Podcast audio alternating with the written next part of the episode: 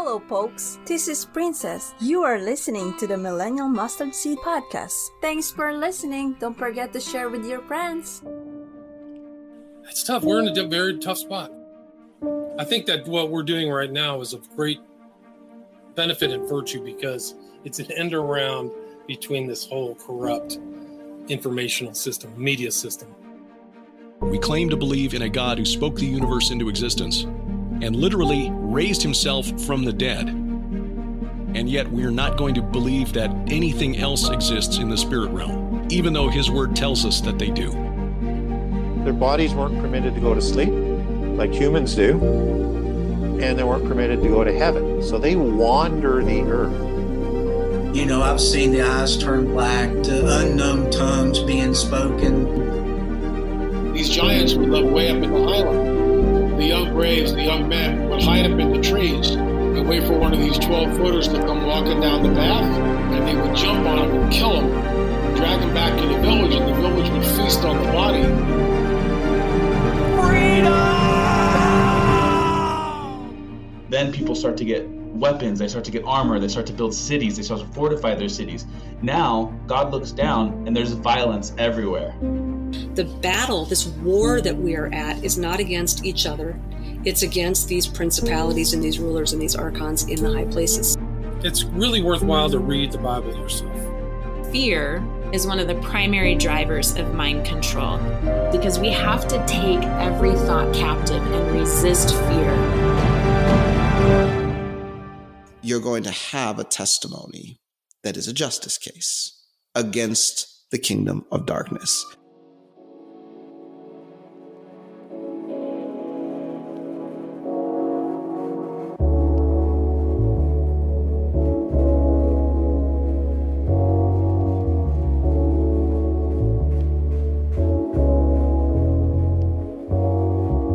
Welcome back to the Millennial Mustard Seed Podcast. I'm the host, Rod. Thank you for being here. Dan Duval is with me for this episode, and it is a roller coaster ride. It's always great to talk with Dan, and this is a special episode, in my opinion. We cover earth, wind, air, fire, and water, and so much more. Things like portals, dimensions, the great cloud of witnesses, the length, the depth, the breadth, and the height we dive into the Word of God on this episode, and there's some bonuses. We share some opinions and thoughts about how some things connect together, along with encouragement, advice, insight, and wisdom. You guys, I need you to check the show notes here on each episode. You can find the website, you can find my email address, and all the other episode description information that I write out.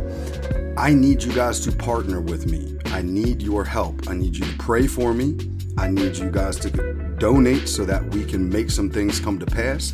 I need you guys to submit your artwork to help with artwork for the show. If you guys are good at doing art, do something really cool for the mustard seed and pass it on to us, and we're going to share it with everybody else. And honestly, you guys, the days we're living in, you need to be wise as a serpent, but as harmless as a dove you got to keep a close eye on your household, what belongs to you. There are systems in place right now that are trying to literally steal our children, and they're mocking us, making videos saying that they're going to scoop them up into these crazy ideologies and cause them to switch genders.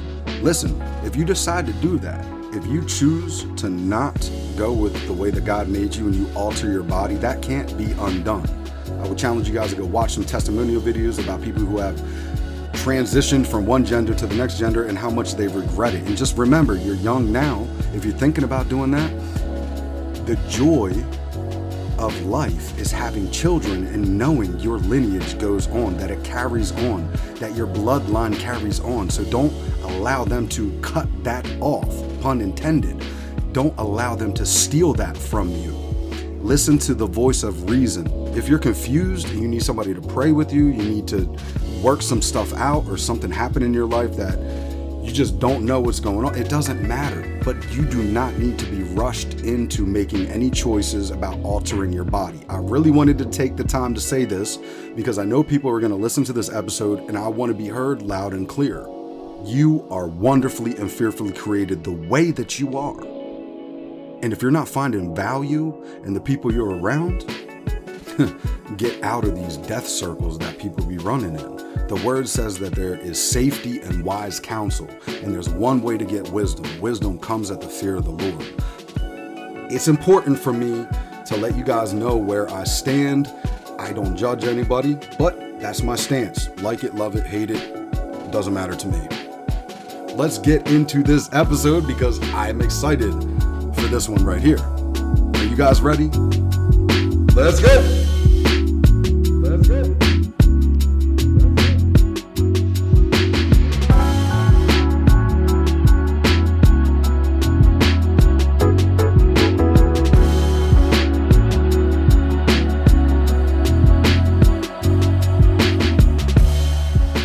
Dan doesn't need much of an introduction, but there's some new listeners. So, Dan Duval is the executive director of Bride Ministries and also the senior pastor. He's written six books at this point, and his podcast, Discovering Truth with Dan Duval, is definitely worth your time. Dan, thanks for being here with me again. It's good to be back, Rod. Thank you. And, and, and you know, thank you for your persistence. I, I have not made it easy for you to track me down and get me back, but good things good come things. to those who wait. yes, this is true. Good things do come to those who wait.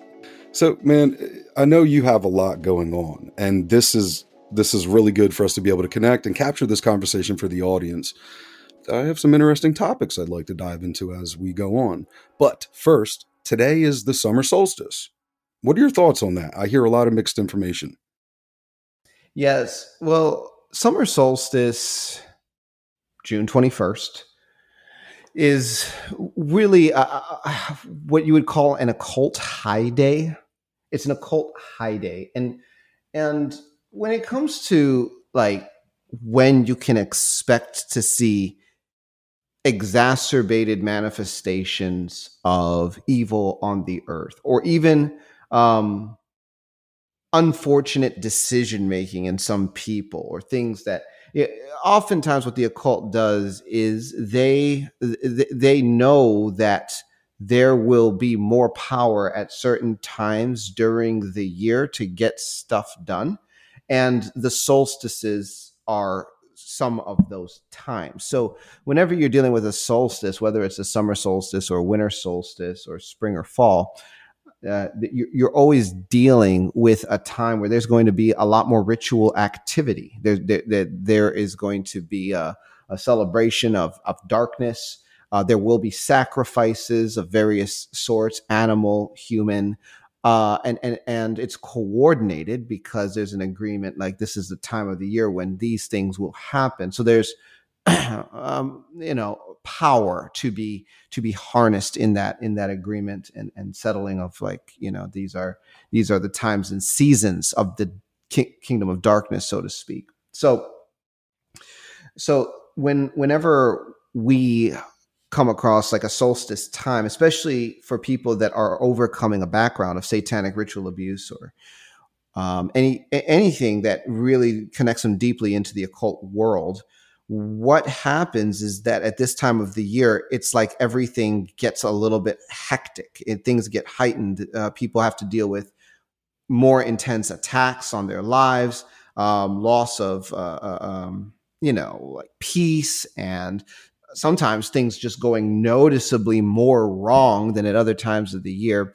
And, hmm. and, and, and for the most part, when people are aware and they say, "Oh, wow, this is coming," and they begin to prepare themselves for a solstice night with thorough prayer and a lot of spiritual defensive, then then they fare much better through that season. So I, I see the the solstices holistically as eh, you know it just is what like a times and seasons conversation yeah. for the kingdom of darkness. Mm. Very good insight. Eh, which one of your prayers on the website there or in any of your books would you recommend for winter solstice later this year? Obviously, by the time this airs, the summer solstice will be over, but there's nothing wrong with prepping for the future. What kind of prayers would you recommend for this heightened uh, cultic well, activity that we battle I, against? I have a few prayers that I, I find to be. So, first of all, bridemovement.com. That's our ministry website. And, and we at our website have, have made an extraordinary amount of resources available for free. I, uh, I mean, obviously I came on your podcast before, but you know, we've been working with uh, survivors of the most intense occult backgrounds imaginable for over a decade now. Um, I, have literally spent over 10,000 hours sitting in one on one session ministry context with people from all over the world, every background. Um, every, kind of variation of occult influence and and and you know really pressed into how do we help people to engage with the finished work of Jesus Christ for them to experience the reality of his freedom uh, despite what they've been through. And in the process of sitting down and seeing what actually works what actually gets the breakthrough for people we have put together a, a huge assembly of, of, prayer resources. Now, most of the ones that are publicly available, I wrote myself. Now, within our mm-hmm. community of coaches, we have a whole slew of new resources that the, our, the coaches that I've trained have been creating and and and, and we have like a proprietary like archive of resources that we use as coaches to get people set free so uh, yes, yeah there, there, are benefits to being a coach with bride ministries that's for sure but we um we made a lot of these uh, prayers that I made available for free, right? And I do have books with them in it, but but bridemovement.com prayers, they exist now in six languages. So we have been translating these prayers that work into language after language after language because I believe that deliverance is the children's bread rod. And so people can go there, grab the prayers for free. If you really like them and you want to have them on hand, you can get the books. Gang stalking prayer is a really powerful prayer for getting the uh, agents of darkness off your back. Psalm 91 is literally Psalm 91, but I basically just retrofitted the language of that passage in scripture to be personalized in prayer. It's extremely effective. And yes. another uh, resource that, that, that people can lean into uh, there's a, a prayer called the Prayer for Leaders on the website. Uh, and, and just because it's called Prayer for Leaders doesn't mean that it's only limited to a leadership person like a president or a church pastor. Like you could pray this prayer over anybody, but it's heavy duty protection, um, especially against the power of witchcraft and occult stuff. So those are three easy, easy go tos for people. Yeah, and I'll testify it there's a lot of power in those prayers. I have had some experience using them and highly recommended. So it that'll be in the show notes, you guys. So for everybody listening, go to the show notes and I will have a link right there for Dan's website, uh, Bride Ministries, with all of the prayers and a ton of information. Like you said, the heart that you have, Dan, it's um it's the children's bread for us to be freed and uh, for for this bondage to be undone and and that's really uh, that's where it should be for everybody who's serving the lord. So i think you're really leading in that way and you know it's amazing. Yeah. I, thank you rod. I, I mean it, it, irks me. Yeah. I hate watching people get bullied by the devil. Yeah yeah. It, it it's irritating. You know why because we have a bigger God with more power, yes, yes, more armies, more resources, more abundance. You know, I'm gonna be honest. I, I have a son, right? This boy lacks for nothing because he lives in my house. And and as children of the King of Kings, of whom it is written, Behold, I go and prepare a place for you, that where I am, there you may be also. Right? Mm. It we live like my two year old son, if he were to escape my house, run down the street, you know, get in a taxi, go to the, you know, broken down part of town and, and crawl up under a hole. Like, what? Would you do that? Like, why would you live like that?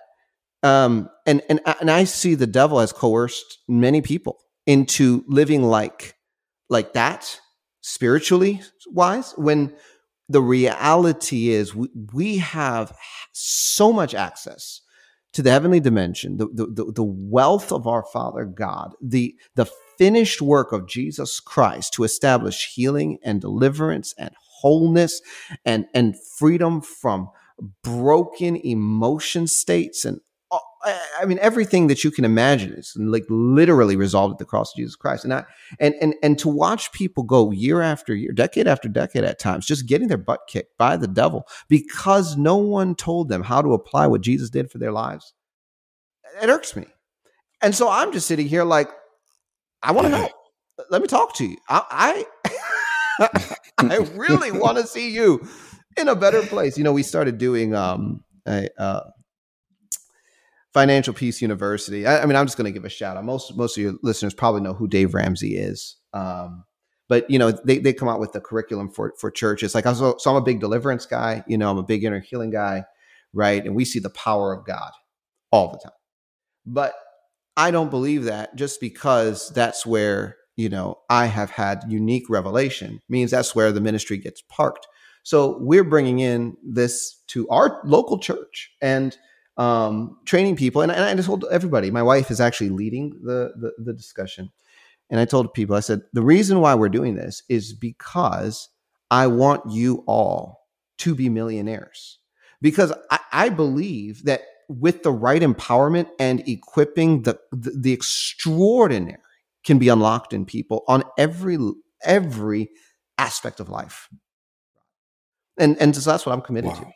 Literally um, just unlocking the manifested sons of God in the earth.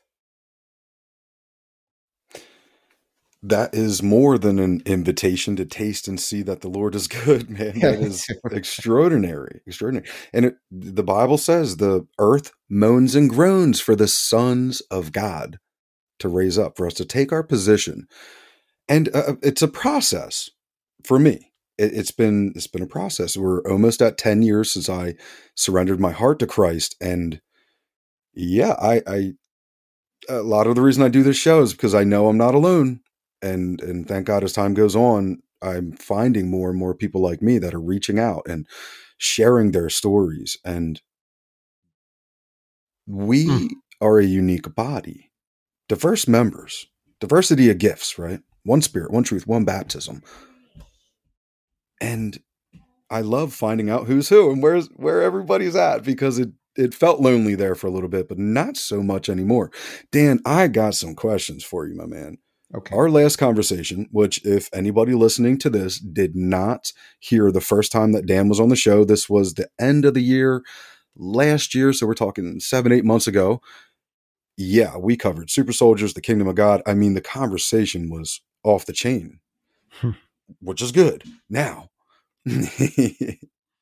I I have some questions. Uh, the The word talks about the great cloud of witnesses that watch us, almost as if the they're cheering us on. Can you just dive into that? It's been a question that's been coming up in my private life with like friends and and just people around. Uh, I know you can give me some clarity on that, and I'm sure you know what Bible verse I'm talking about, right? Yeah, well, you know, we, we could go layers and layers deep on that, and you just tell me where you you know you need me to park on this one. But let's okay, go. Let's go. first of all, um, cloud of witnesses is essentially the dead in Christ. Like so, so when we come to Jesus Christ, the Bible says for God so loved the world that he gave his only begotten Son, that whoever would believe on him would not perish, but have everlasting life. Right. And so, okay, yes, we have everlasting life, but the physical body does die. So, what does that mean? Well, it means that our soul will go to heaven in Christ when the physical body dies because he is the resurrection, he is the source of life, and we have eternal life in him and and because there is a a, a process that's being um, manifested through what we call linear time or what we experience as linear time there is an order of operation so to speak to the full revealing of the redemption which is redemption, body, soul, and spirit, the whole man. Now, uh, when when when you begin to talk about the cloud of witnesses, right? So we're talking about the dead in Christ. We're we're, we're talking about those who were dead in Christ before Jesus died and resurrected, and also those that have died in Christ from that point forward.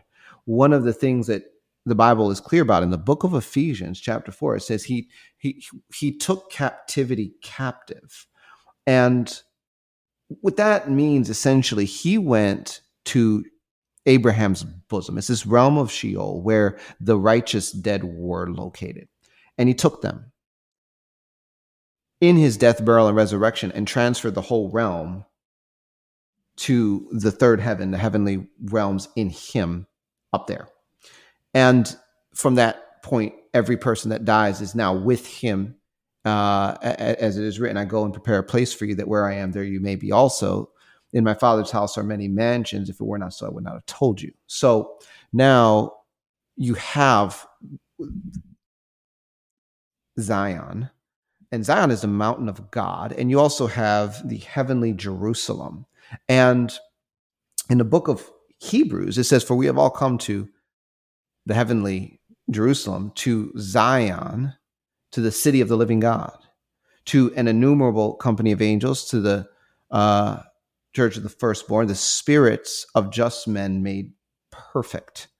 Um, so what what you realize is, oh wow, so so there's a, a realm, and it's actually defined for us. Like we, we could call it heaven generally, but but really that's a bit of a misnomer because Shamayim, heavens, is a plural word, and there are multiple heavens, and within the heavens are uh-huh. many different dimensional planes, and yes, they, they they do have different realms associated. I, I call it first heavens, second heavens, third heavens first heavens being the earth, second heavens being the general atmosphere of the spirit world across multiple dimensional planes, and then third heavens, paradise.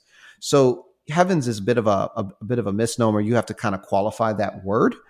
And but but you do have Mount Zion, which is the mountain of God, and and this is the realm of God's government, where where where the citizens of heaven do live in the city of the living God, according to the book of Hebrews. Well, the interesting thing is that when you read the book of Hebrews about how we have come, it's actually a past tense statement. You have come to Mount Zion, to the city. It's, it, it's not something that we're looking forward to, which is where I, I think futurists just mess a lot of things up when, when, when people do this dispensational premillennialism. I can qualify that later if I need to.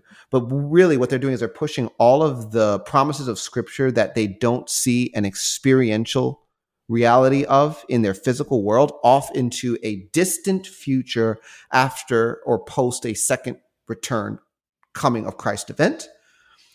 Whereas a lot of the things that get pushed forward are, are not supposed to be. What, for, for instance, in the book of Ephesians, chapter 2, it says, For we have been raised up and seated with Christ in the heavenly places um, the the the raising up and the seating with Christ in heavenly places isn't something that happens after a person dies. It actually happens the moment they receive Christ as their Lord and Savior. There's a dimensional transaction that takes place, and th- there there is a connection to the the the the city of the living God, the mountain of God's government, Zion, the heavenly Jerusalem, and and we begin to be citizens there. In the book of philippians it says um, uh, that we are we are citizens in heaven from which we await the coming of our lord jesus christ in other words paul is like i'm already in that realm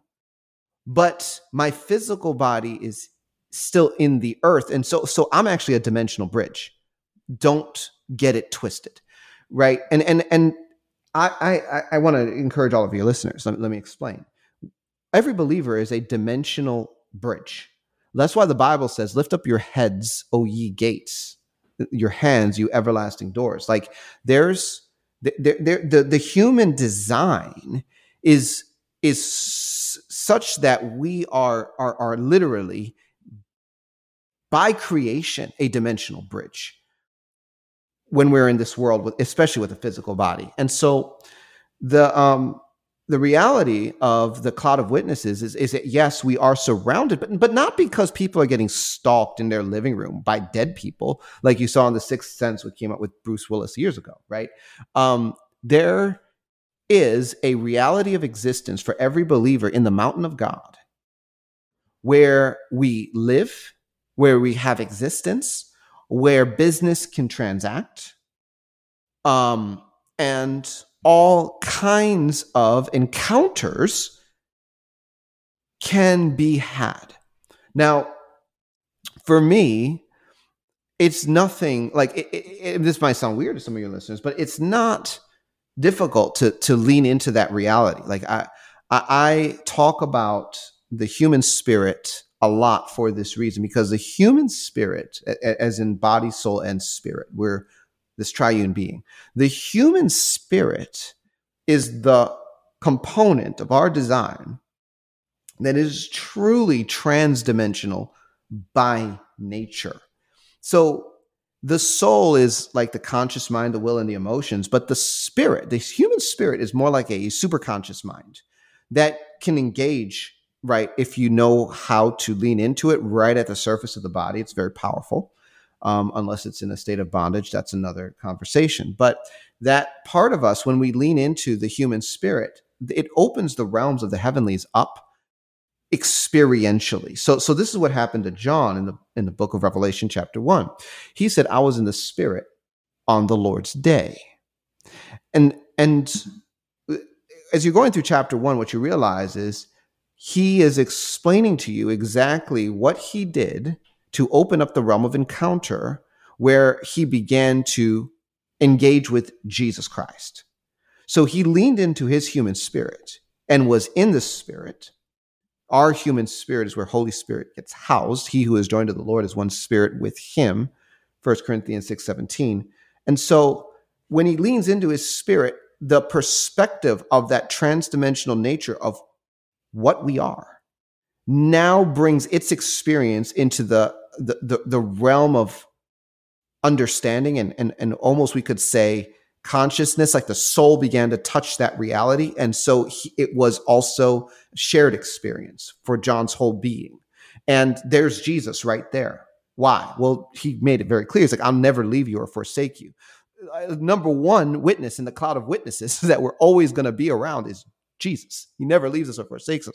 But because of this transdimensional existence, especially of the human spirit, if people begin to tap into the spirit and the, and the, reality of what the spirit is and where it can be, it hmm. opens hmm. realms of encounter where, okay, yeah, I begin to realize that my spirit may at its you know time be wandering around one of the streets of gold in my daddy's house, and, and there may be some uh, other witnesses dead in Christ that are in that realm that are available for interaction.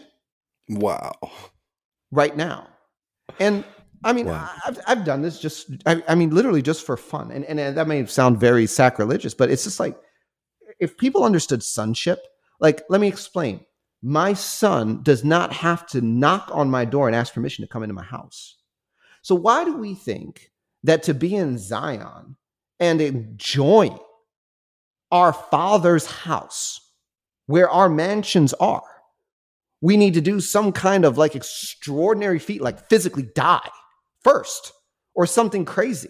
I mean, it's it's it, some of the broken thought patterns around this thing are such nonsense, Rod.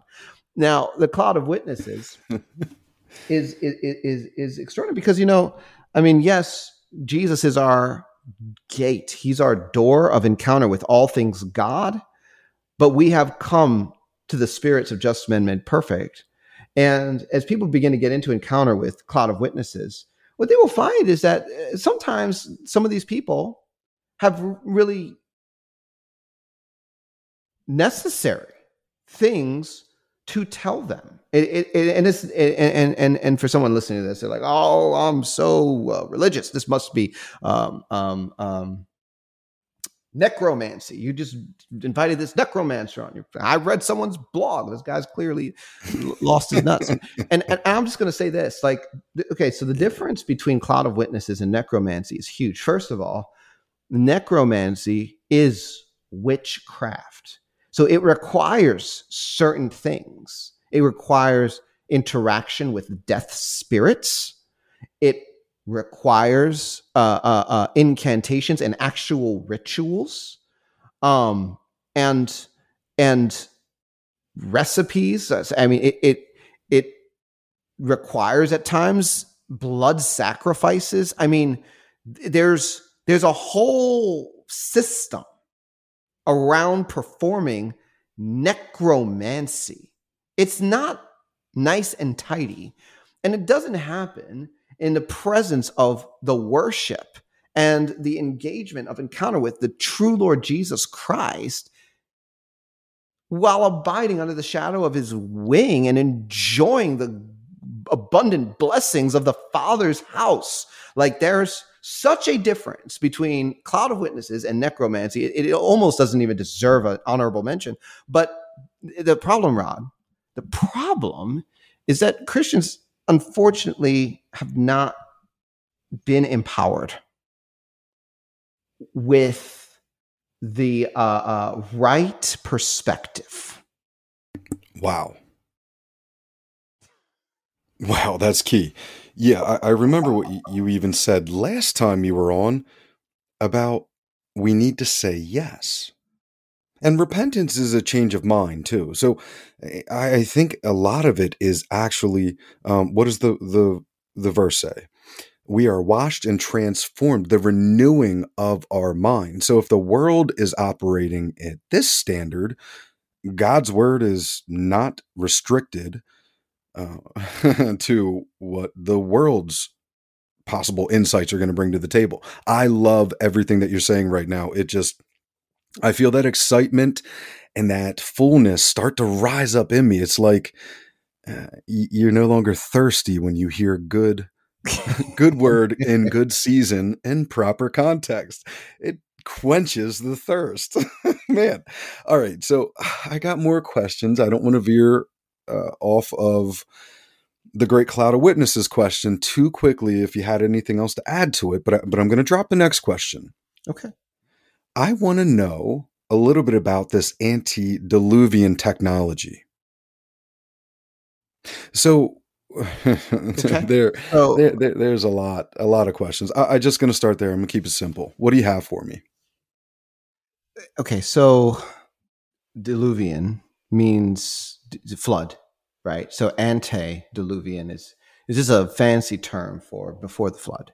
Hmm. Antediluvian technology uh, is basically, I mean, a, a, category of any kind of technology that was being utilized by the populations that were on the face of the earth and beyond um, before God smote the earth during the flood of Noah. I I would break that up into two, I guess, um, categories.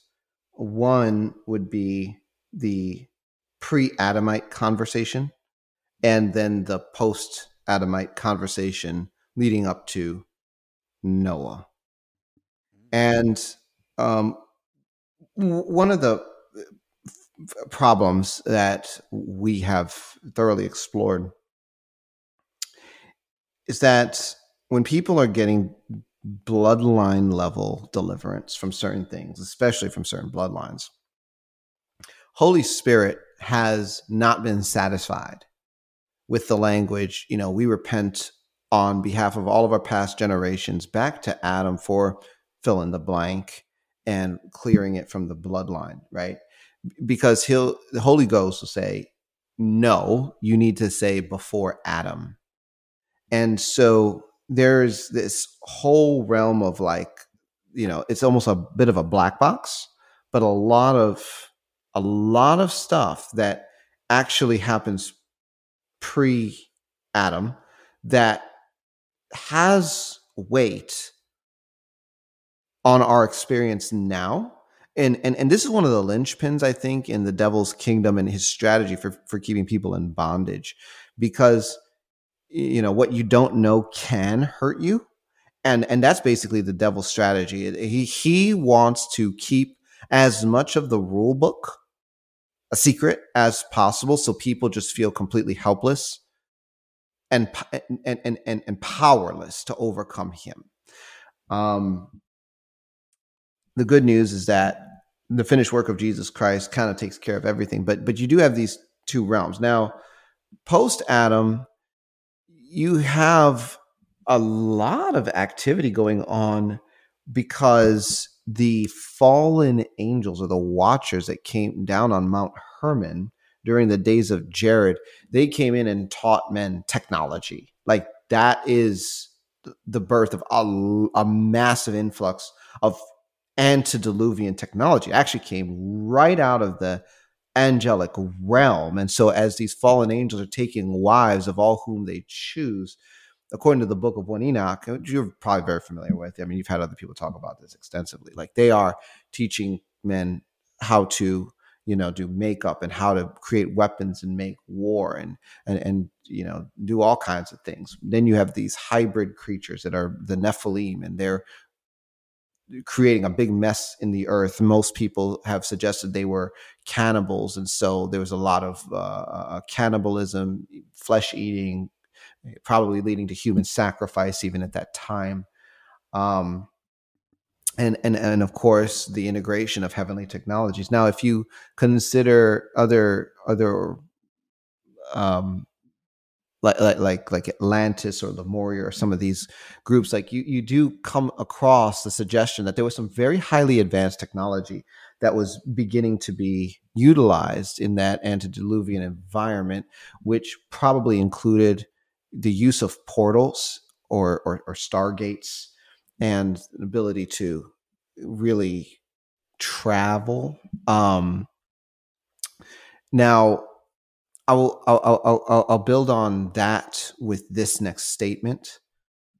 I am ever increasingly convinced that there was a, a, a knowledge in that world for working with the elemental kingdom Whoa. that was a was the source of a lot more than we realize.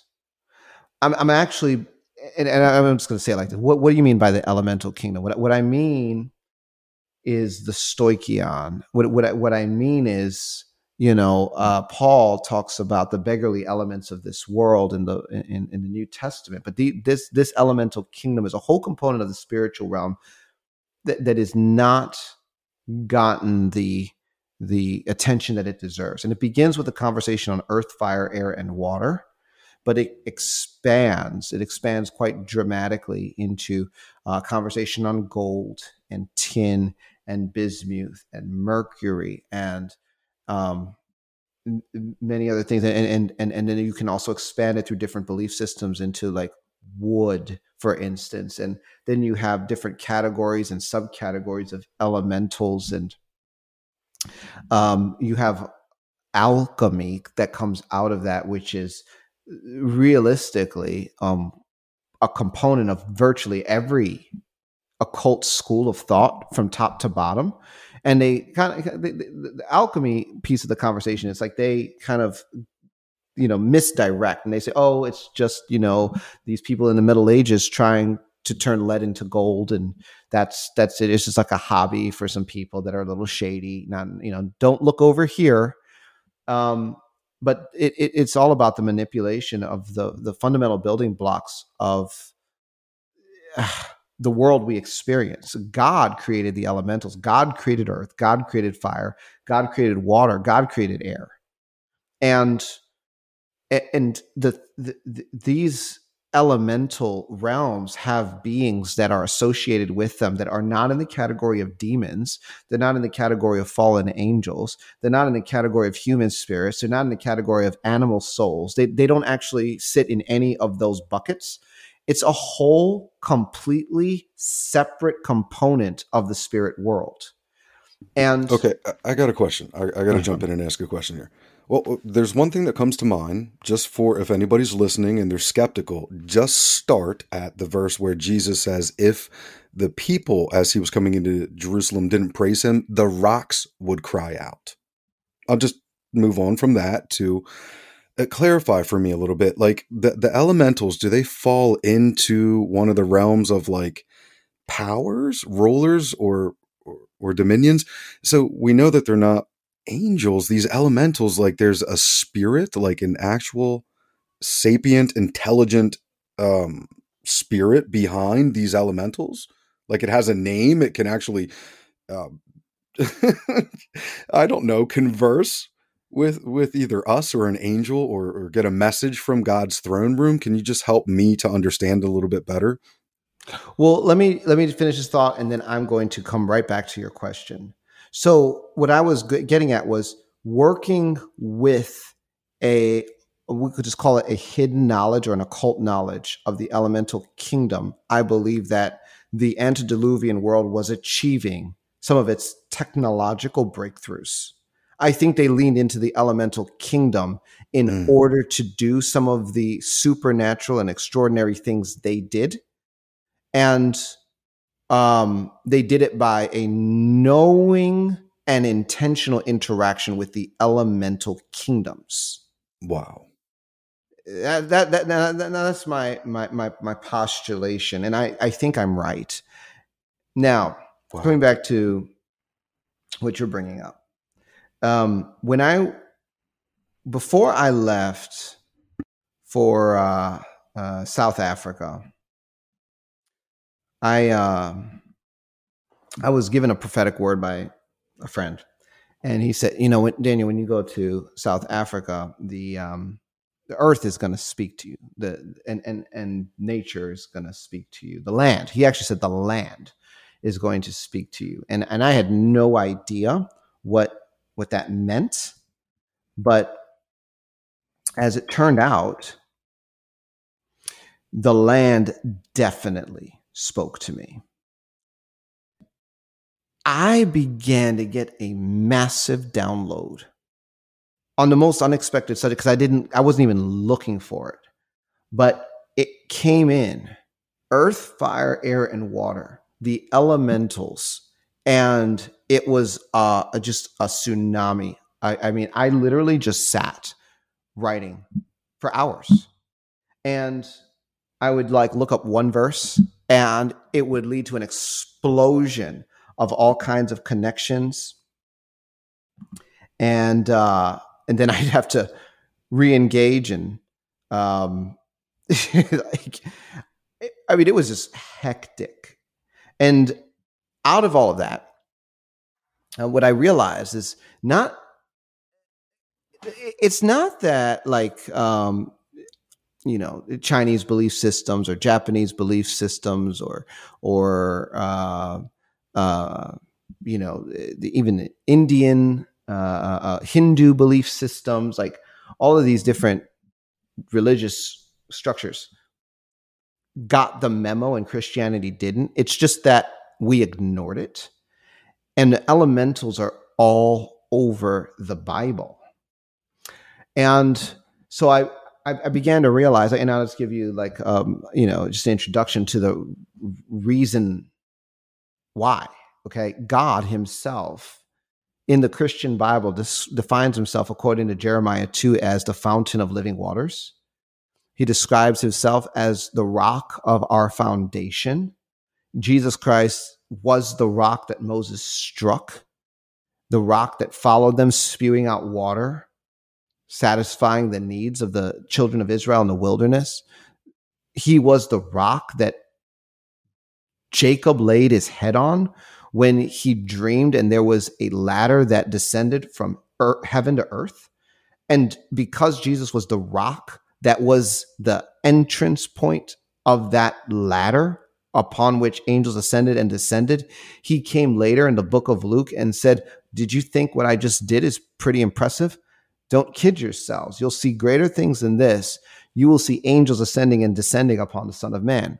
Why? That's a reference to him as the rock that Jacob laid his head on when Jacob's ladder opened up. Jesus was the rock. He is also uh, Holy Spirit. And the word translated spirit is uh, uh, ruach. So Ruach HaKodesh in Hebrew is basically uh, spirit of holiness Ruach HaKodesh, and Ruach means wind. God is earth, fire, air, and water. So God creates out of his own resource and uh, perfection. And so, why would we be surprised that earth, fire, air, and water are characterizing the world in which we live and the rest of creation? Now, you you do have a difference between earthly and heavenly elementals. So you have a conversation where uh, uh, God in the beginning, God created the heavens and the earth. So you have earthly elementals, then you have heavenly elementals, and I would say that the elementals that are who God is, the consuming fire, the living water, Holy Spirit, like those elementals are holy elementals, undefilable, perfect untouchable, unscathable. But there are heavenly elementals, which include sun, moon, stars, and planets, that are um, uh, important to understand. And so, mm-hmm. with, with with all of that said, it's not that these concepts aren't in the Bible. They've been in the Bible the whole time. It, I mean, when Elijah is is is dealing with uh, you know being dealt with by the Lord, and you see that you know the spirit of the Lord is, is is the still small voice, but he wasn't in the earthquake. You know, he wasn't in the whirlwind. Like these are elemental references. Uh, the Bible uses the yeah. elementals to, uh, you know, open interdimensional portals. I mean, every single one. Jonah. I mean, he was swallowed by the fish and found himself on the belly of Sheol. How did he get there? Because that fish went underwater, went into an underwater labyrinth, navigated it, jumped into a portal, and went into the realm of Sheol, which likely is a component of the hollow earth. And Jonah was there for a little while, crying out to God. And when he repented, the fish got its instructions, swam back through the portal, and spewed him up on the surface world. Go do your job. So you have water portals right there in the word. When when when Korah went into a rebellion, while Moses was trying to do what God called him to do, you know, you know what happened? The earth swallowed him up. Him and all of the people that were in that rebellion of Korah. And then the fire devoured the rest of the people that were making a mess. The, the, you, so you have elemental kingdom involved directly with God in the execution of his judgments. And when, when the earth opened up to swallow Korah, that was an earth gate. Like that's literally an earth portal, taking people, physical people, from one dimension to wherever they went. Oh you, you, you, have a situation, and, and we're going to go on for a little bit because um, oh. I, am going to shatter some some uh, you know some sacred cows. I'm ready. Let's facts. let's do it. Yeah, with facts, but like you know uh. when when Manoah when Manoah, who was Samson's father, was discussing with the angel that that this is Judges 13, Samson would be born to him and his wife, right? So the angel comes and he's like, Yeah, you know, this is going to happen. And, and he's like, yeah, Let's do a meal. Let's share some lamb, whatever they do. And so they, they go to cook their food, make the sacrifice. And, and, and the angel actually ends up stepping into the fire and he ascends to heaven. But the angel was a physical person. He had a, a meat suit on. Manoah did not know it was an angel. He thought it was just a guy, a weird guy, but a guy. You know, in the New Testament, it tells us we have entertained angels unawares. Well, this was one of those situations where he wasn't aware until he was, but the fire acted as a portal for the angelic being to ascend to a different dimension. So you have transdimensional activity that happens via engagement with the elemental kingdom. And then you have a lot of uh, uh, um, activity that that that involves beings that are essentially elemental beings. And, and and that's what i'm saying. So you have like the general overarching understanding like this is a lake this is a fire this is a field this is sky and this is sky over a specific region. Um and and then you have certain beings that are associated um, and, and, and, and, some of them are deviant some of them are demonic so, uh, uh, uh, but many of them are almost what you could call morally ambiguous. So they'll cooperate with whoever is making the spiritual decisions in the region, which unfortunately, a lot of regions have been defiled by evil people who sit at the top. And so, because evil people are doing the rituals and making all of the legal decisions and the, uh, you know, filling the land with bloodshed and iniquity and, and, and this and that, um, the elementals can can sometimes be very antagonistic towards mankind, but they can also be redeemed and and operate in conjunction with mankind. And co- like so, so Jesus demonstrates this, right? So he goes out and and he's asleep. A massive storm breaks out, and and and and the disciples are so afraid because the elemental kingdom was not working with them. In fact, where they were going, they, they were going to a region that had an evil government sitting on it, the Gadara. Now, now for people that are history buffs, you know, they, they had a massive uh, temple in, in, in Gadara, right? And it was a it was a seat for Jupiter, which is the Roman version of the Greek god Zeus. And then you had the Gadarene demoniac, and really it was two if you read all of the different passages and put it together. But you know, th- these guys were were there, and one specific one had the legion in him. And they were on their way there, but on the way there, they, they hit this massive thing because these elementals that they're being governed by uh, a, a, a, evil government, like the ruling principality is actually Zeus, which is Jupiter, and and he has a network, so to speak, of influence in the region, and the people are in in collaboration with that. In fact, I, I, I often tell people, I'm like, listen, do you know why there were so many pigs available for the legion to ask Jesus to cast them into the pigs during that thing? It's because those pigs were likely uh-huh. being bred as a sacrifice for Zeus, who is hmm. Jupiter, because Antiochus Epiphanes is the one who desecrated the, the the the holy place by slaughtering a pig on the altar during the time of the Maccabean rev, uh, uh, revolt, and so that was in the intertestamental period. The, the, the abomination of desolation that was the original one. He slaughtered a pig on the altar, and so so so Zeus loves this sacrifice of pigs. So they're of course right. They're farming pigs in the region. They're going to make a sacrifice. So there's an evil government sitting over that, and that evil government is not just demons. It's influencing the elemental kingdom. So when Jesus is on his way, yeah, they don't want him to come, and they don't like the fact that there's going to be a showdown. So they try to resist and they you know so they they they come with the spirit of intimidation but the it's the wind and the waves that are actually creating the conflict. And the disciples are like, ah, what are we going to do? And so they wake up Jesus and they're like, Jesus, we're going to die. We're going to drown. This massive storm. And Jesus is just like, let me show you how this is done.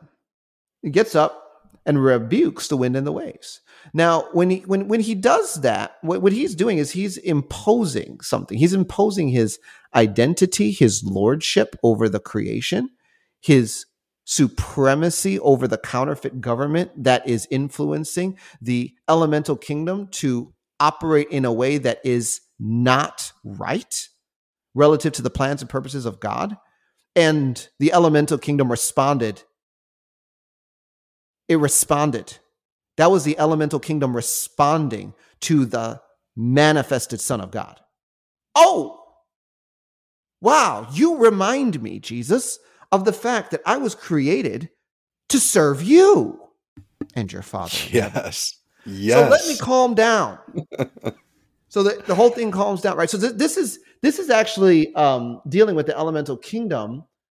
Jesus is doing it, and they marvel at him, and and and Jesus is looking at his disciples like, "Why didn't you do this?" Like you know, but but okay, so so then mm. they hmm. go right to Gadara, and then you have that whole showdown.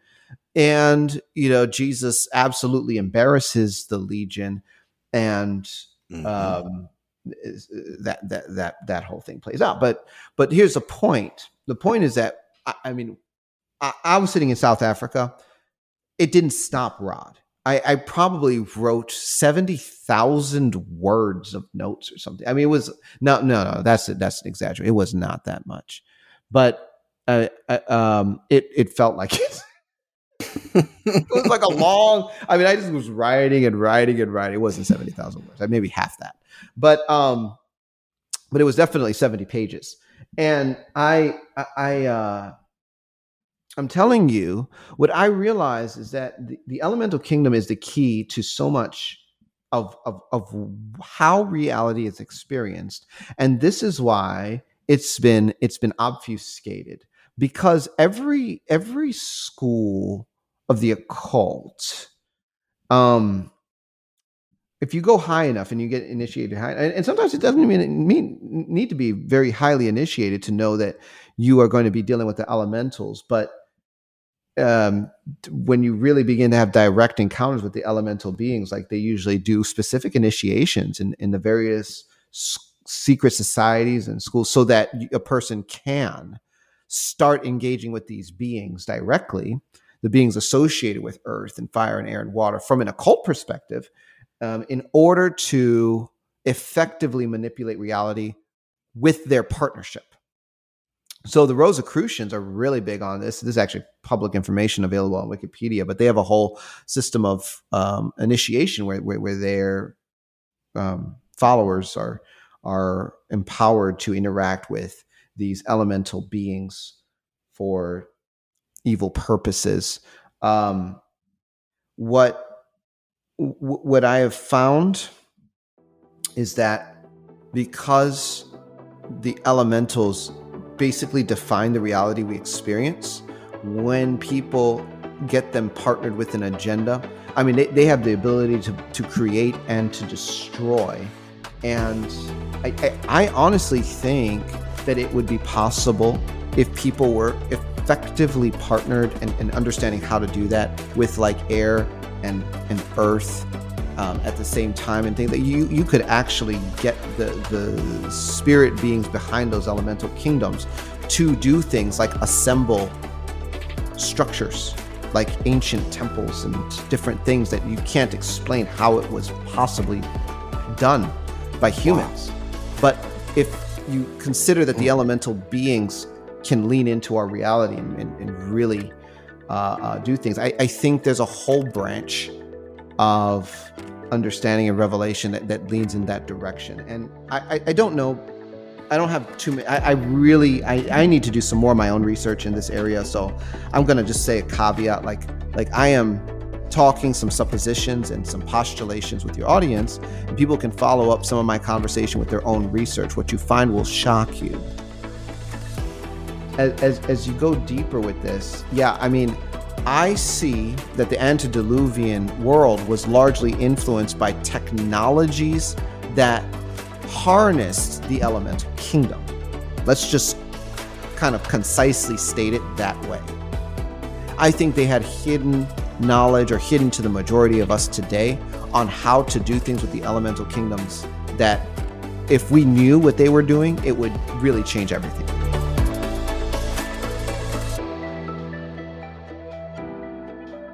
Now, with the pre-Adamite conversation, that's that's also antediluvian.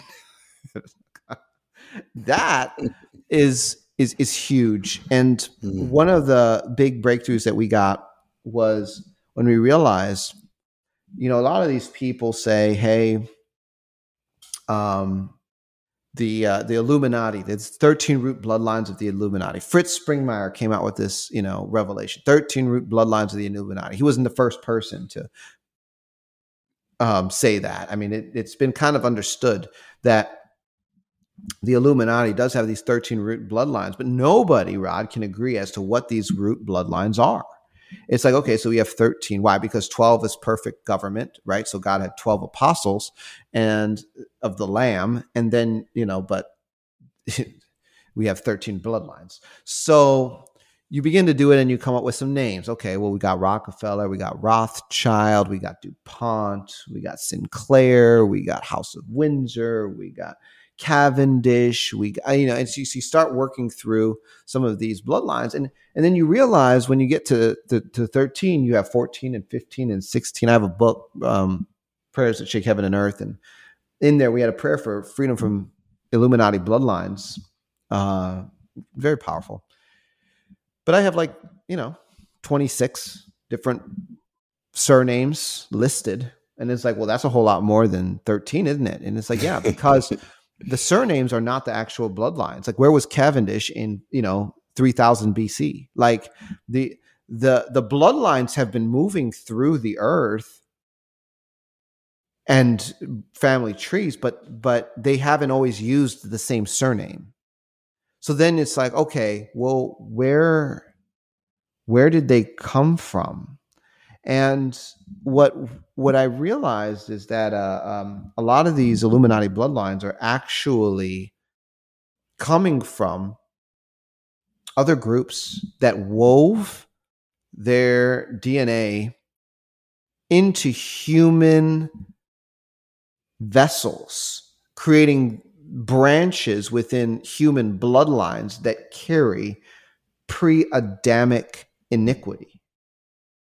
And we started to get the names of these groups. I actually have a prayer resource that's not public right now, but I, I list, you know, um, 13 root races. And that's what I call them the root races of the Illuminati. It's mm. like hmm. these entity groups that pre exist Adam being created and mm. placed in the garden.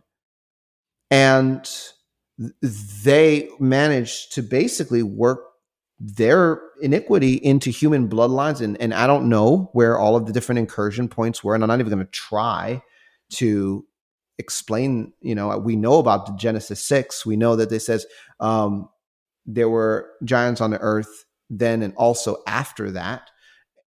I, I don't have the full picture, but what I know is that we have seen people getting delivered with this knowledge on the highest levels, Rod. It's it's off the charts. And and and some of the groups you might, you know, expect, and some of them, I mean, I, I was completely shocked by. And uh so so and and, and these groups they have their own technologies.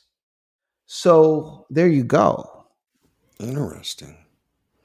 Very interesting. I mean, just listening, I'm thinking we have an iCloud today, right? We have this cloud where information's stored. So was there ancient information from the antediluvian times, like ancient artificial realm technologies uh, that maybe they're trying to activate today? I'm speculating here. Nobody throw a stone at me. I'm just thinking out loud. But you look at the contrails, right? Or the, these jet stream trails that are quite the topic of conversation. You look at how they're polluting the air, the earth. Uh, uh and I had so many thoughts as I'm listening to you talking. I just love love sitting back and listening to you talk, man, because my mind is just uh, stirring up and uh, makes hey, this this is what I love. I love talking about the authority of God and then wondering what great exploits still have yet to be done. because God is looking for those who are not afraid to walk in what their calling is. We cannot be ignorant of the devil's devices. Dan, I'm loving this conversation, my friend. So you talked to, you dropped a keyword there, which mm-hmm. was underground uh, hollow earth or underground realms when you had talked about Jonah, potentially the fish that swallowed him up may have been I, I don't know, uh, underwater sea portal to Hollow Earth underwater sea dimension. yeah, let's just, let's just jump into Hollow Earth here for a minute. Or uh, go ahead, man, take the floor. What, however it connects, web weave it together. This is great. Well, all right. So Hollow Earth is something that I I can't ignore. I I I think people just are so tired of the uh, round Earth, the globe Earth versus flat Earth debate did I just get a free pass on this one? But I tell everybody, I say, I don't think it's it's it's it's a globe, and I don't think it's it's flat either. I, I actually think Earth is more of a toroidal shape, if anything, a torus, and that's it's it's it's kind of like a donut, but not really because it's it's uh, it's an equation like any other shape, but if you squash it, it looks just like a globe, only with openings at the top and the bottom holes to go in. And um, I really do think that um, the Bible leaves a number of breadcrumbs for us. For for instance, when when God creates man in Genesis 1, he says, um, I've given you dominion over the fish of the air, of the birds of the sea, over everything that creeps. Be fruitful and multiply, fill the earth and subdue it. Now, if you notice there, it says fill the earth and subdue it. So it doesn't qualify any specific aspect of earth. It's just like the whole thing. But then it says subdue, meaning there seems to be something that needs to be subdued, which hints at the pre Adamic problem that God was putting man here to resolve. You know, the, the finished work of Jesus Christ is a cosmic work, new heavens, new earth. Like everything gets redeemed in Christ. It's not just salvation by grace through faith, it's the whole creation being redeemed. But it's got like layers on it. You know, Jesus is redeeming man so that through man he can redeem the earth, so that through the earth the heavens are redeemed. There's a there's a pattern to that. Now, it says fill the earth and subdue it, but later when you read about the flood of Noah, it says every living thing on the surface of the earth died. And that's a qualifying word, surface. It doesn't actually say under the surface of the earth. In fact, one of the things that's come up uh, based on like the secret knowledge I've come into connection with by working with, you know, Illuminati defectors and other other people, is that a lot of uh, not a lot maybe, but some of the eh, pre-flood groups that were wicked when the flood started hit managed to burrow their way under the earth in in caverns and caves seal them off to an extent and survive the flood underground. And pretty much just stayed. Um i i i think considering all of the uh, different what we call alien groups, but in, in, to include reptilian groups that do exist deep underground, there seems to be some credence to this whole concept.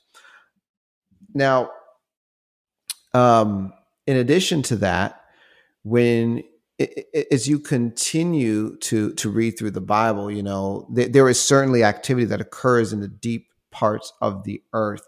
Uh, uh, for instance, when David says, "You formed my being in the lower regions of the earth in the book of Psalms. There's like there, there's definitely something down there. The Bible repeatedly mentions the deep Tehom, which is like water, but it's like deep water. It's and it's and it's personified. You also have clear references to Sheol, that it's a realm where there's a lot of activity going on of the dead, but it's inside of the earth, deep inside. And so as you work through the Bible, you do see a, a whole lot of references um, to what's under the earth. And even, you know, in the book of Job, where Satan comes before the Lord and he says, you know, I've been walking to and fro across the earth and up and down on it. Some scholars have suggested, well, by up and down, it means going down into the hollow earth realms and up back to the surface world. Wow. Now, I've talked to people that have literally been on TR3Bs and gone into access points. And, and TR3Bs are just UFOs, right? They're flying craft. Um, on, on operations, they've actually gone through gates, entrance points, for lack of better words, into the hollow earth and told me their memories of that. I've, I've, I've worked with many people who have soul parts that have lived out experiences in the hollow earth in clone bodies and different kinds of you know i mean some of your audience may not be ready for this knowledge but it just is what it is. It's happening. Um there's a lot of activity reported in hollow earth. You do have like you know uh, some of these more mythical type beings that have very real existence in this realm. Um, and, and and even whole corporations exist in Hollow Earth. It's just like they do on Mars or on Ceres Colony. I mean, they say corporations are everywhere, not just surface planet. Um, and and uh, another group that really seems to associate with the, both both Middle Earth and Hollow Earth are are the elves, and and they they you know I mean there's enough folklore throughout the world of these guys, and no one should be surprised. But you know it's not like someone was sitting in their you know bathroom in 1500 AD and just made it up. Like these are beings that are yeah. just systemically placed yeah. in like the corporate consciousness of humanity because they have had a real role relative to humanity and just because we don't fully understand that role doesn't mean they now just don't exist and and and they just don't necessarily walk around on the surface world like we do so you have i mean there's a lot to this rod yes there is it, there's no way we're going to be able to cover it all tonight. But all right, so two things that that I held on to that I wanted to bring up. Uh, the last point with the little people. The listeners know that my wife, uh, she spent the first 21 years of her life in Southeast Asia, where she was born and raised. They deal with the little people over there, and they do not say that jokingly. They do not make memes about it. It's not a cute campfire story. It is a literal thing that they have dealt with throughout their generations. They have went to war with them. Some of some of them have been taken by these little people. The little people have special infatuations with select people over where my wife is from.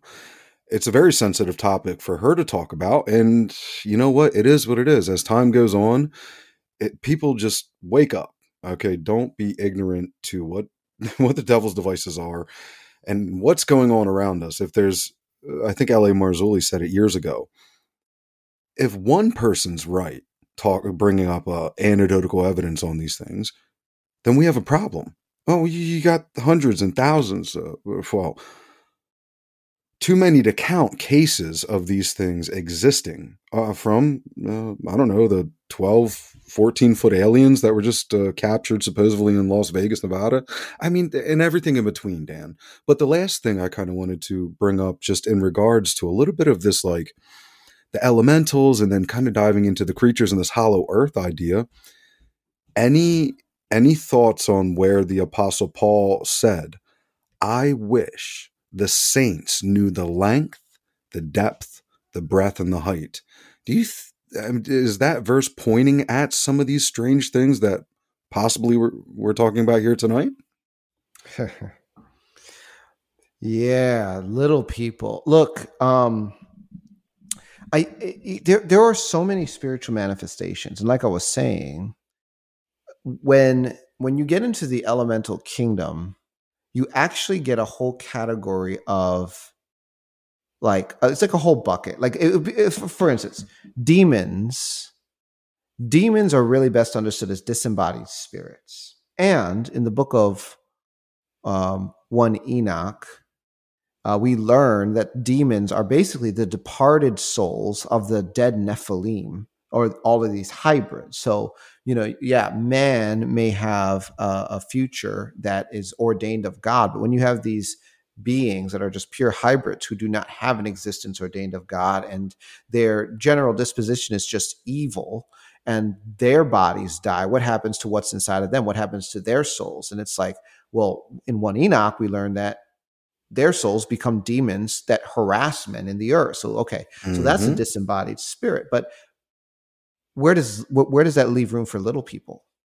Like or any of these other things. And and really some of that gets answered with the elemental kingdom conversation which is shocking right? And, and i've been shocked. And I, am i still have a lot of my own questions on this rod.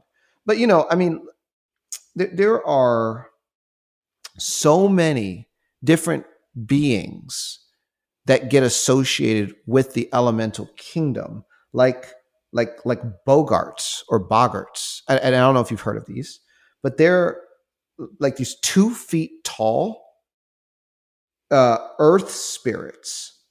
They're stocky, deformed, and and and they like target children and bite them, and and they live in Scotland, right? It's like, well, what is that? Is that an entity that came out of a, a Nephilim, or like what the? but Yeah. it's it's actually classified as an elemental spirit, the same as a sylph or a nymph or a salamander or or um, you know even a, a, a- um th- there's another thing if you've ever heard have you heard of a changeling Yes. Yes, I have. like these are basically like fairy children and um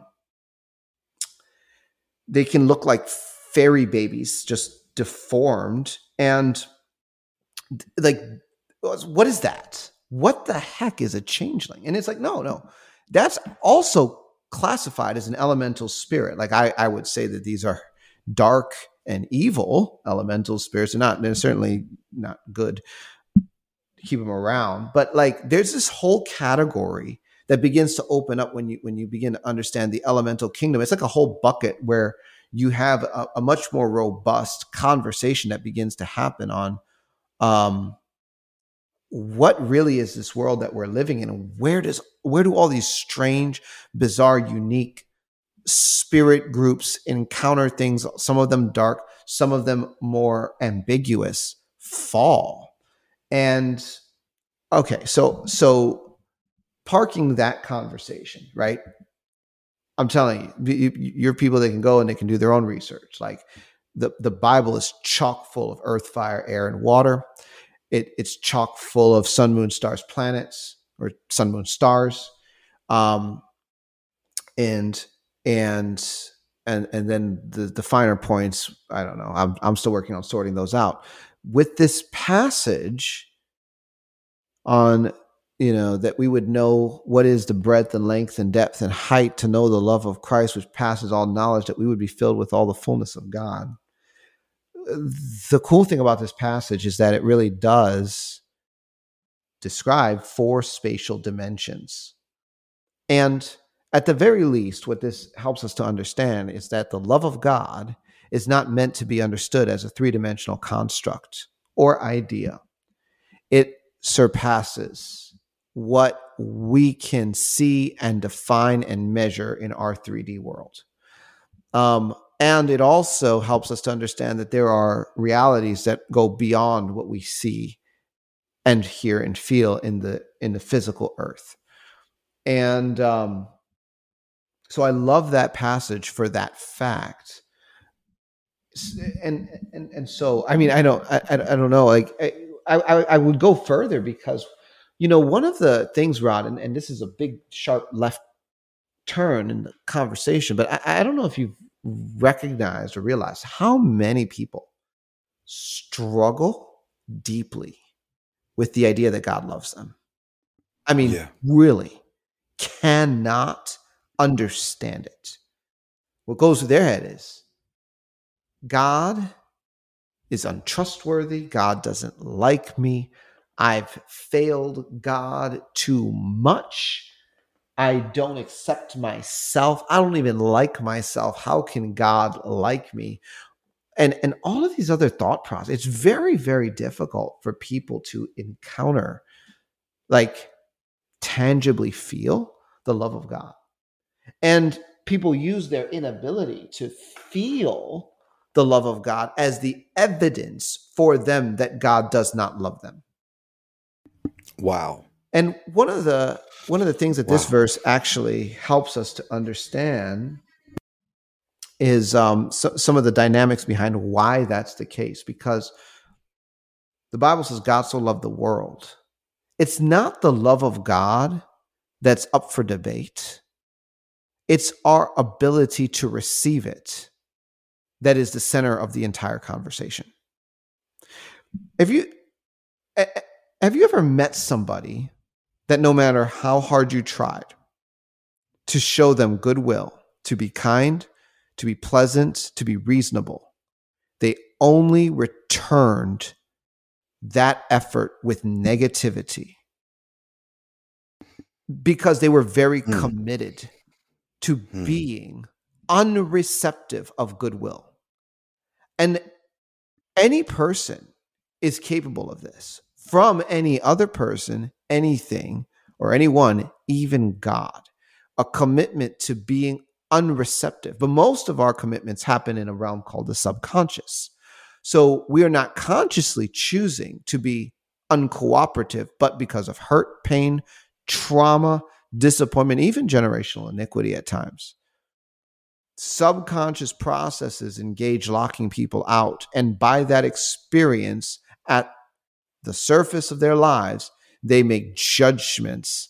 And this is what the, the full verse says as, as you back up a little bit. It says, I bow my knee to the God of our Lord Jesus Christ, of whom the whole family in heaven and on earth is named, that he would grant me, according to the exceeding riches of his glory, to be strengthened with might by his spirit in the inner man, that Christ would dwell in my heart through faith, that I, being rooted and grounded in love, may be able to comprehend with all the saints what is the breadth and length and depth and height, to know the love of Christ which passes all knowledge, that I'll be filled with all the fullness of God. And and and the thing is, we actually have to be strengthened by the Holy Spirit to allow Jesus Christ to reign, that is, like have lordship over an ever increasing percentage of our subconscious,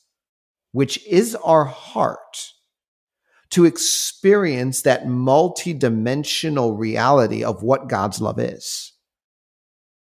And and and the thing is the the the, thrones that oppose Jesus Christ in our hearts sound and look like shame, self contempt, self hatred, Jezebel, lust, manipulation, fear of every kind. And when these things are in the heart, Jesus is not ruling those areas and every one of those areas effectively filters out a percentage of how much of God's love we can experience. Not what He has for us, just what we experience of that multidimensional love. And and and that kind of takes me right back to the whole point of like, hey, deliverance is the children's bread. I believe that the finished work of Jesus Christ is for the unlocking of the sons of God in every area of their lives, including their ability to receive his love, which is why we have all these tools and resources. And, and, and here's a commercial they're free at bridemovement.com. like we have so many prayers. We even built, Rod, an entire deliverance portal.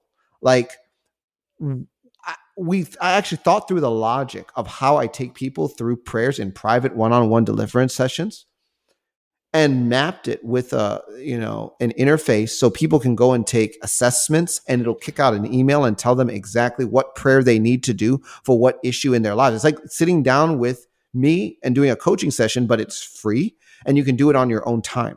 And then you'll take those emails go back to the deliverance portal deliverance.bridemovement.com and when you go to the prayer pages in that resource I will be on video praying those prayers over you for everything that you have discovered you need freedom from for free.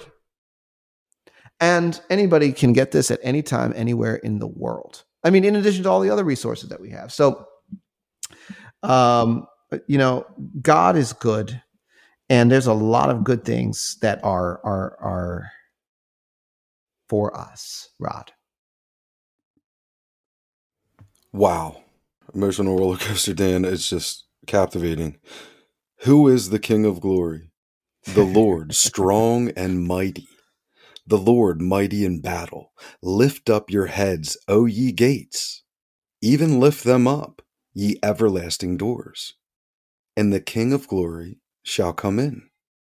Who is the King of glory? The Lord of hosts. He is the King of glory. Selah. Psalms 24, 8 through 10. So many people are, you know, coming to the realization that it's not what we've been told. The old model never did work.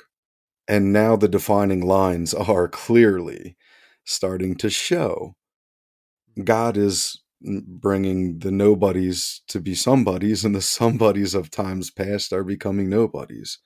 And every knee will bow, and every tongue will confess Jesus Christ is Lord. Dan, closing thoughts or just any loose ends from the conversation we'd like to just tie up real quick? You you would know better than me. I don't know where, where I left the loose ends. I feel like I left a lot of loose ends, to be completely honest. well, look, um, you know, I I, I want to you know just encourage people. There's a lot of dark stuff going on all the time. At the same time, there's a lot of God stuff going on, and there's a groundswell in the kingdom of God. We are entering a new era. We are entering a new era. Christianity is not going to look like it has in the past. It, um, there, there, there is an outdated application of what God has given us that is being phased out, and an upgraded application of uh, what God has given us. And, and that's why when I say upgraded application, what that means is God never did anything different between 1970, 1980, 1990, and 2023. Jesus Christ died and resurrected on the third day, having the keys of hell and death. He redeemed mankind.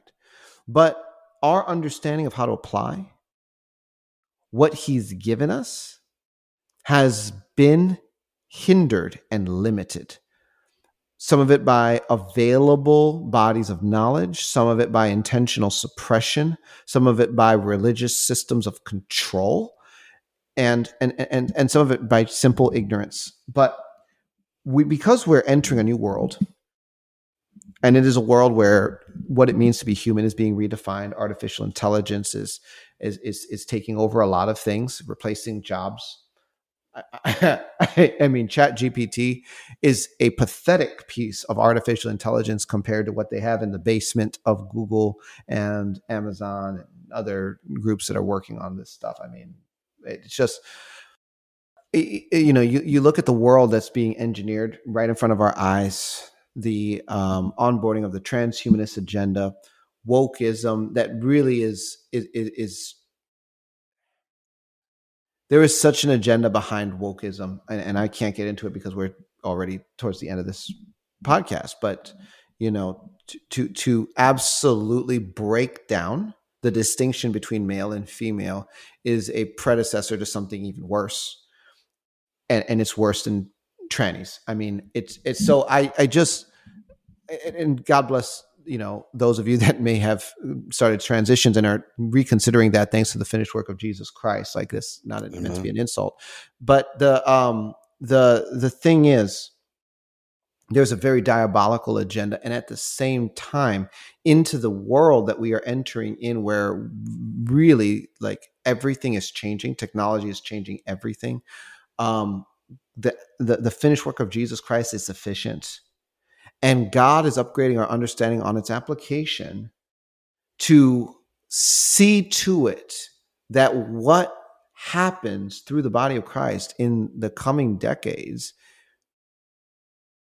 makes the Church of Acts look like kindergarten. This is possibly the most exciting time of all time to ever live on the earth, in my opinion.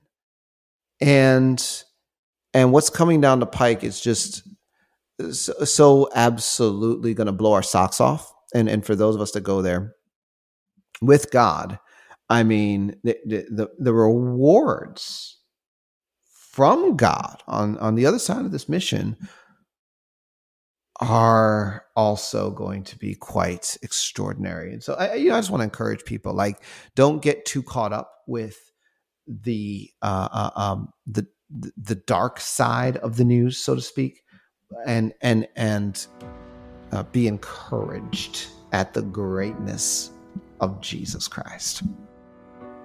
God really uses you to help the balance. Fear is not the way. Jesus Christ is the way, and He commands us do not fear, do not be afraid. Where are the Joshua and Caleb's? We can take them, for greater is He that is in us than He that's in the world. I will have information in the show notes as to where people can find you. It was an honor to speak with you again. Thank you. Thank you, Rod. That's it. That's the show, everybody. I know you found this one helpful. I'm going to ask you guys share this with your pastor, share it with your friends, family members, share it with your coworker, your spouse. Who would hide their light under a table? Coming to you from southeastern Pennsylvania. Goodbye.